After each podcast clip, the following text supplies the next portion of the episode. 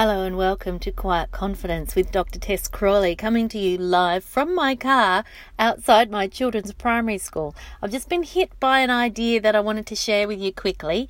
This is a topic that I've had come up twice today, which is a big red flag for me that I really should share it with you guys. And it's this concept of um, some of you who are followers of Mel Robbins will have heard this. She says quite succinctly that if you have a problem that can be solved with action, then you don't have a problem. And I was talking to someone today about this very concept and saying, if you've got a problem that can be solved with action, you don't have a problem, you have a to do list. Bye for now.